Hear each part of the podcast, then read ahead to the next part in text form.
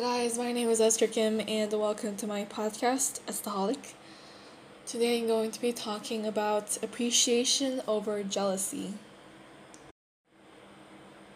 Everyone gets jealous from time to time, and it's a human emotion. Perfectly natural and to feel that way. Just remember to find reasons and convert that into appreciation as often as possible. Jealousy fires a different set of neutrons uh, or neurons in your head, and they are usually negative. Gratitude, on the other hand, helps you understand, admire, and learn. Appreciate others as much as you can.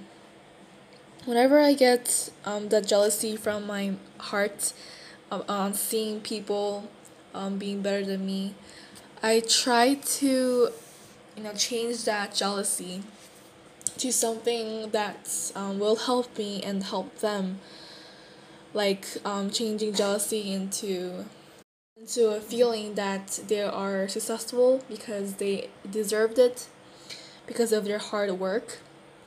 Or like um, jealousy can be converted into appreciation or gratitude with jealousy in your mind or heart you can um, change that by thinking in a different way. Uh, you can't always live your life being jealous of other people and not not working on yourself. And let's say that if you're jealous of that person, it's because that person deserved it, because either that person worked hard enough, or um, deserved it because of their um, situation.